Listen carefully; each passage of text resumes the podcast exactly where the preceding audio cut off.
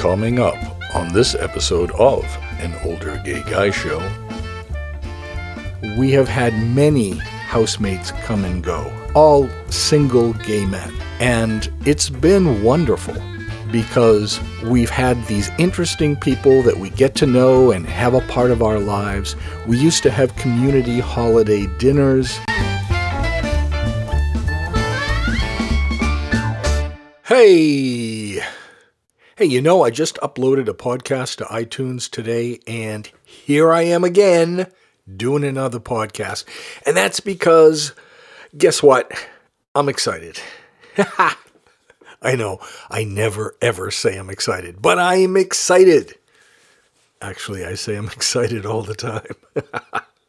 But this time, I, am actually really quite excited about this. I, I'm here because, as much as I love telling titillating stories to you, and I know those always get the ratings and those always get the comments, and the people that send emails do that more.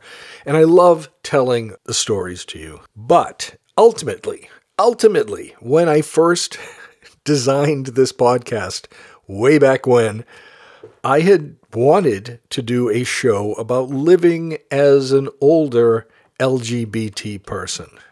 LGBTQ, LGBTQ plus, all of that person. And although we touch on those issues sometimes, it's always the stories that bring in the ratings. So I do throw those in. But today's episode, I, I wanted to put out because something incredible happened yesterday and into today. And it makes my heart warm. It makes me excited to do something new and to uh, to spread the word about it. So um, this happened through Facebook, and you know, face Facebook is kind of on the downside right now with people because of all the ads from Russia and all of that stuff.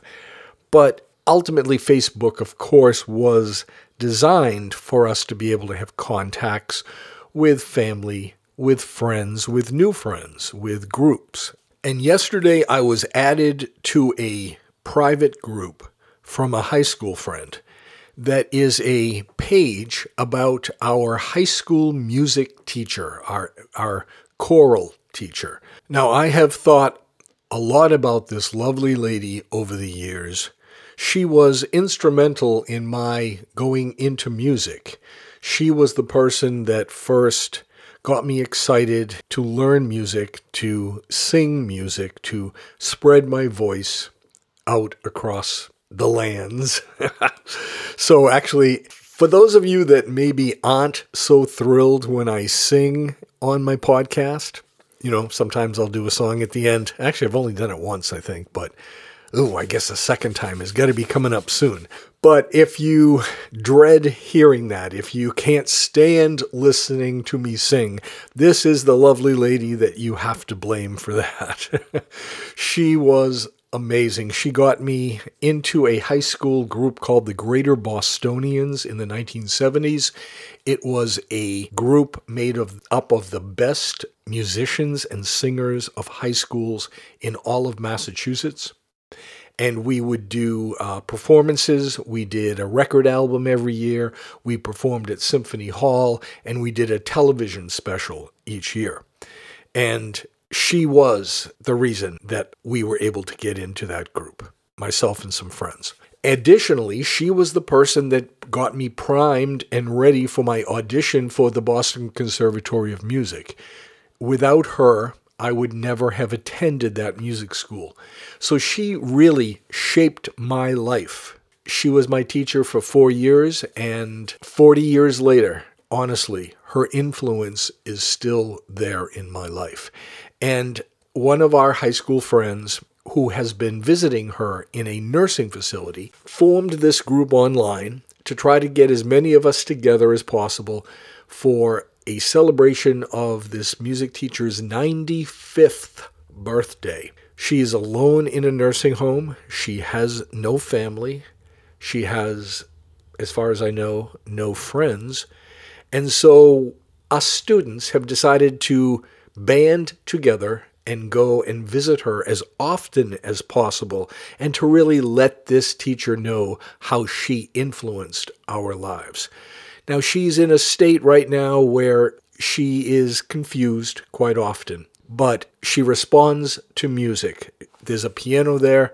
Some of the students that have gone have played or played and sung for her, and she responds very much to that. So I'm excited to be able to share with her. But today I want to also tell you about a little bit more about my current living situation. I've talked about it in the past, but I really kind of want to outline it a little bit more. And I'm going to ask something of you as well. So, my name is Joey Hernandez, and this is Creating Your Own Golden Boys, Season 3, Episode 3 of An Older Gay Guy Show.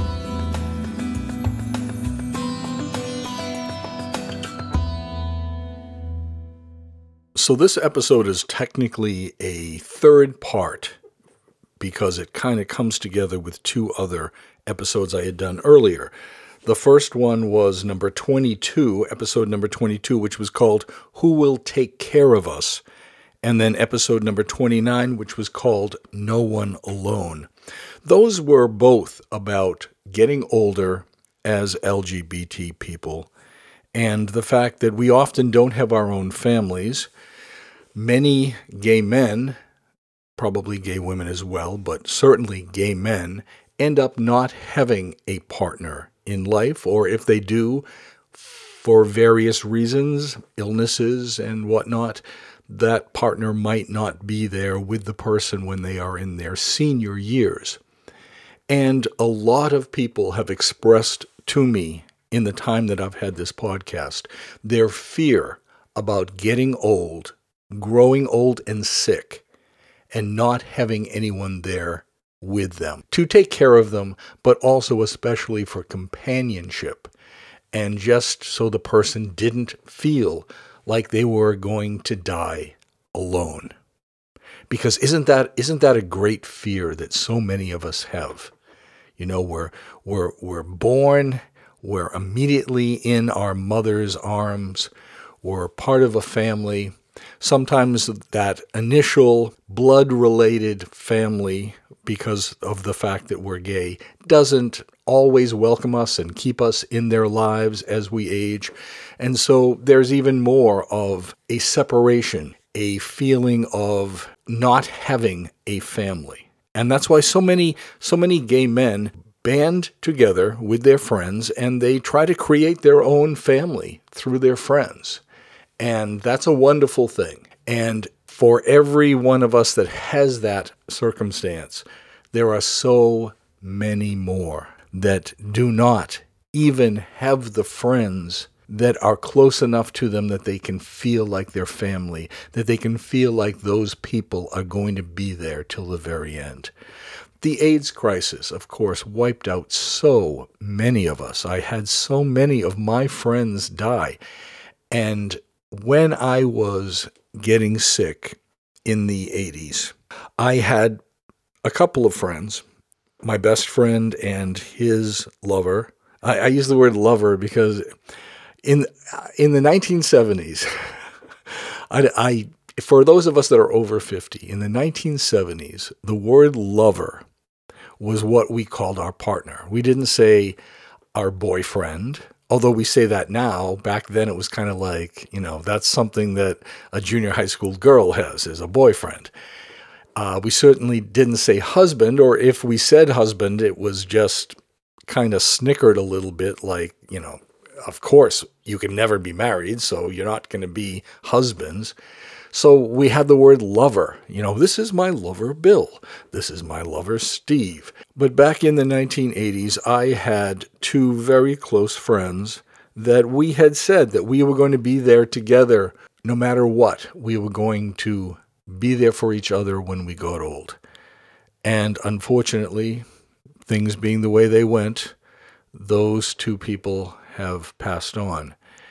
And I have to tell you that. Uh, in kind of a selfish way when they passed as they each passed, they were about a year apart, I had this panic within me that I hadn't felt since my parents died. You know, I had to go from the age of 17 on alone, and it was very difficult to try to navigate my way and find my way. So I, I latched on to people and uh, relationships and partners to try to feel like I had some sort of security. Well, when these two folks died in the 1980s from AIDS, I had this selfish panic, and and it is selfish. You know, of course, I grieved the loss of them. I grieved for the end of their lives and, and the things that could have been for them that never were. But in that selfish way, I also had an internal panic of, oh my God, we had promised we were going to be there for each other as we got old. And now, obviously, that cannot happen. And now, what am I going to do? A lot of people feel that way in the gay community. I receive so many comments and emails from people about the fact that they are scared and they are alone. And I was born in 1958, which is right at the end of the baby boomers. So there are a whole bunch of us still alive that have survived the AIDS epidemic, that are still here and are older. And as we now begin to develop those illnesses and diseases that people who are 50 plus, 60 plus get naturally in life, all of us are beginning to wonder are we going to have enough money to survive? And when we do need to go into a nursing facility in our elder years, are there going to be nursing homes that will accept the fact that we are gay people? And if we have a debilitating illness that's going to be long term and therefore we can't stay in a hospital the entire time, most of the hospices have closed people, for the most part, are not dying of AIDS anymore. And so there's this huge gap, this huge hole of what's going to happen to us when it comes time that we need to be taken care of. And as wonderful as it is to begin to be planning visiting this music teacher and having a celebration for her 95th birthday, and those of us that are committing to the to the fact that we are not going to let this woman die alone. We are going to be there for her. And we're going to all visit at various times to try to be the family that she has not had. The woman had a very tragic younger life. Her fiance was killed just prior to their wedding, and this woman went all the rest of her life. And I, I, I think it's it's such a a beautiful uh, thing, but such a, a, a, tragic and lonely thing. That she loved her fiance so much that she never pursued any other relationships in her life. She dedicated herself to music and to her music students. That that was her life. That was her family. And she retired from the school system in the mid 80s and she's lived on her own for as long as I've knew her in high school. She had lived for decades in an apartment by herself in Cambridge, Massachusetts, right near Harvard University. And she lived there right up until she came to a point where she could not take care of herself anymore. And then she was put into this facility that's also, fortunately, in that same area. So she wasn't moved to a location that she was not familiar with. But here she is now, 95, slipping in and out of abilities to comprehend what is going on and who people are. And this poor woman is is alone. And it's just one person that we can make a difference for, but it just brought back to mind those other podcasts I did. And for my younger listeners, especially, I have listeners who are in their teens and 20s and 30s. I'm asking you as well to think of the senior LGBT people and what is going to happen in their lives as they age. Because we need to step up. We need to step up and be there for each other. One of my goals when I first started this podcast was to try to unite an older gay community together because a lot of my listeners are right on the cusp of being the people that are online compared to the people that the technology is a little beyond. Most people from their mid 70s on are generally not computer people or listening to podcasts because a lot of the older folks are afraid of technology or afraid of the process of learning new technology. And for those people that have felt that they were too old to learn this technology to be online, they are cut off even more.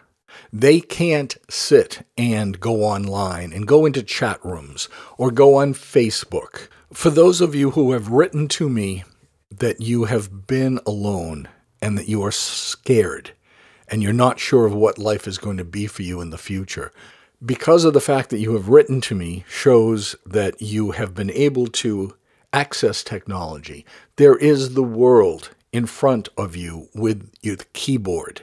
Now, you may be a closed off person. You're not the kind of person that will reach out to the resources that are available online, but at least the technology is there for you to access.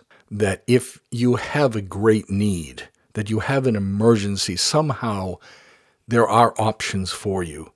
But for many people, especially people that are losing their sight, losing their hearing, perhaps arthritis keeps them from being able to type, to be able to be online.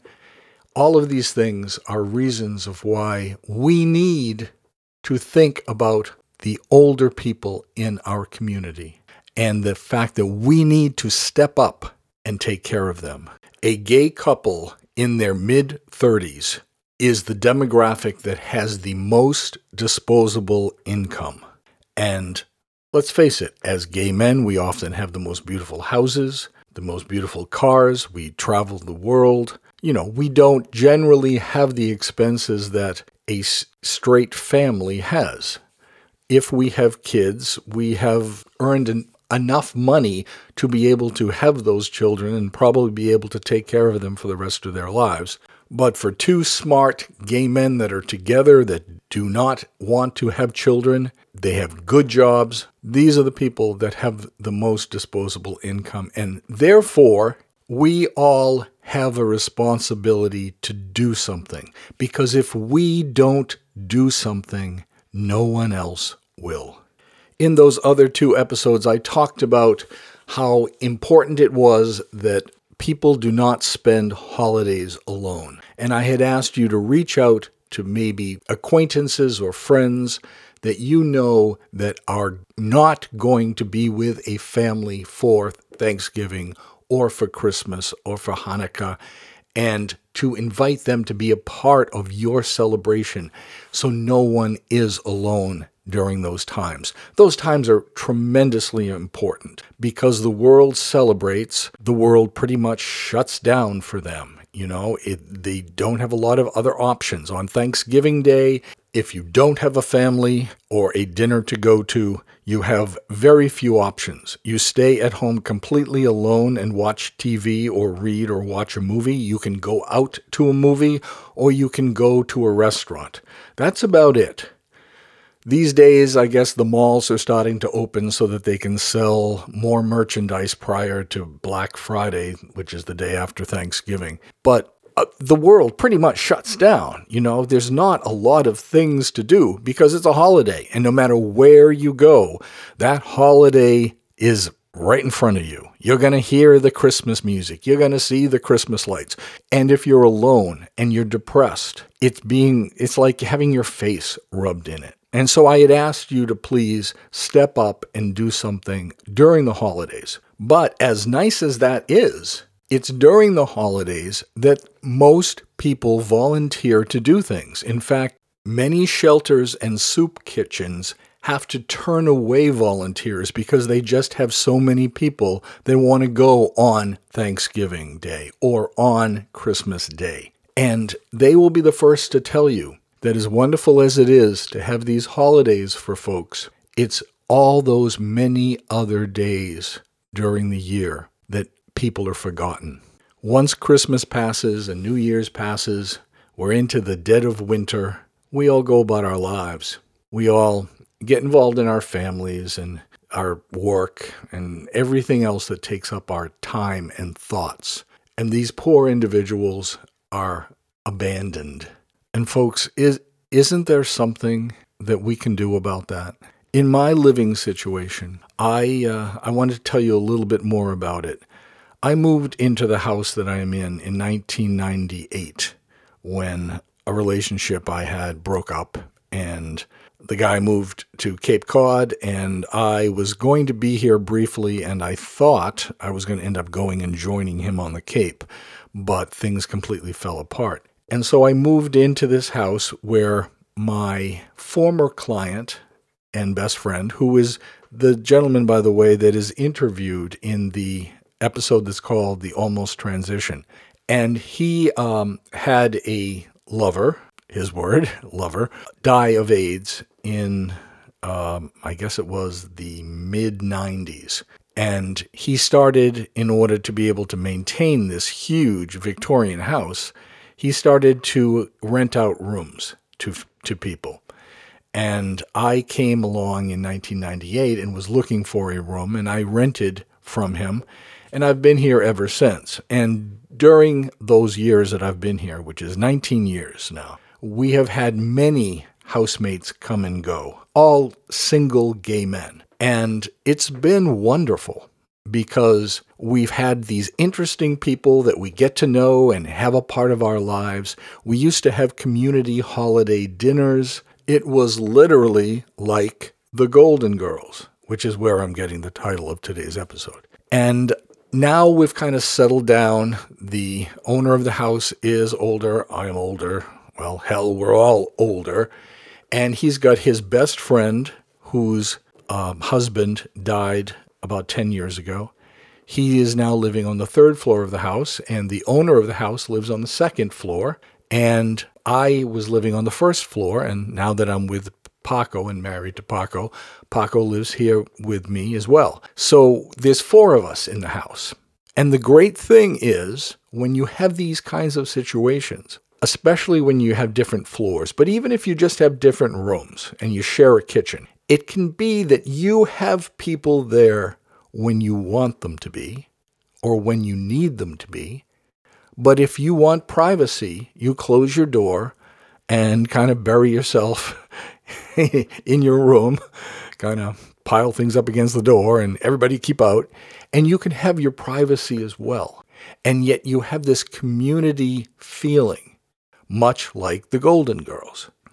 It all works out because we have a place to live, and through paying rent to my landlord, my housemate, he is able to pay for the bills and the mortgage of the house. So it's a win win situation. So if you are a person or a couple that owns a house and it's a decent sized house, consider taking in someone, even if it's for a short time, taking in someone as a roommate It'll give you some extra money.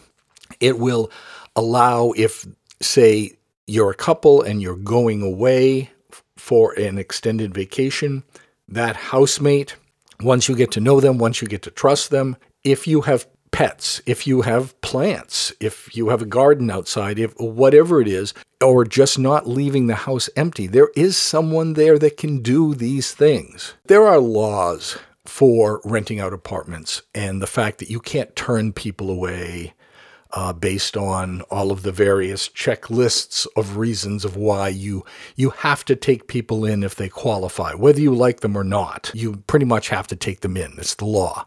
But in your own home, you can wait and interview and interview and place ads and then go periods without ads and take as long as you want to find that right person to fit in as a roommate, either again for a short time or a longer permanent time.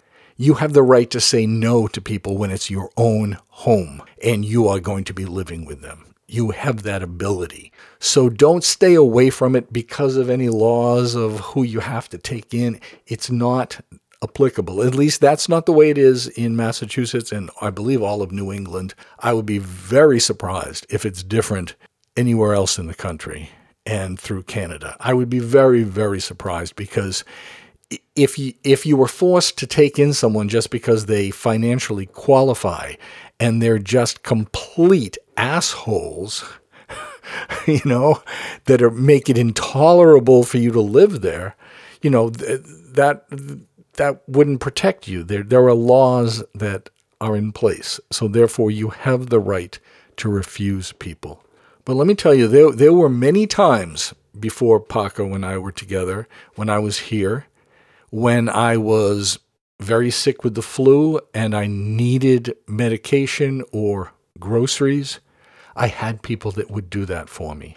Um, I have my cats when I would go away. Actually, when Paco and I go away together now, our housemates take care of our cats and take care of our plants and just watch the apartment and make sure no one's breaking in and stealing our shit. It's a win win situation. And yet, because I have this whole first floor and we have a kitchen and bathroom and all of that, it's a one family house, but it is broken up enough that we have our own kitchen.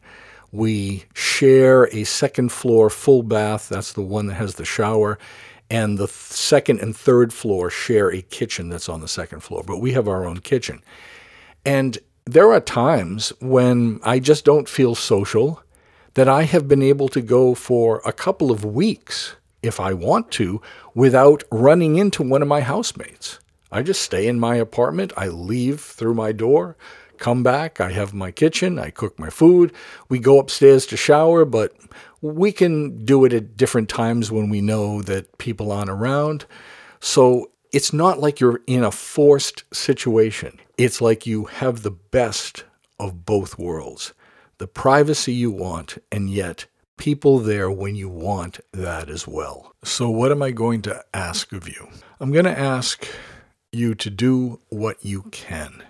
If you own a home and you have the space, consider taking someone in as a housemate, and especially consider someone who's older. And if you don't have an area where someone could live, I'd like to ask you to volunteer, even a couple hours a month. Wherever you live, look and see if there is an elder LGBT community center or program in your area and call them and ask them what's the best volunteering that you can do to help the senior LGBT community. Now, as Thanksgiving and Christmas approach, I'm going to stay on you to volunteer and to try to provide a nice holiday for people that otherwise may be alone. The joyful feeling that you will get from helping others during the holidays and the other days throughout the year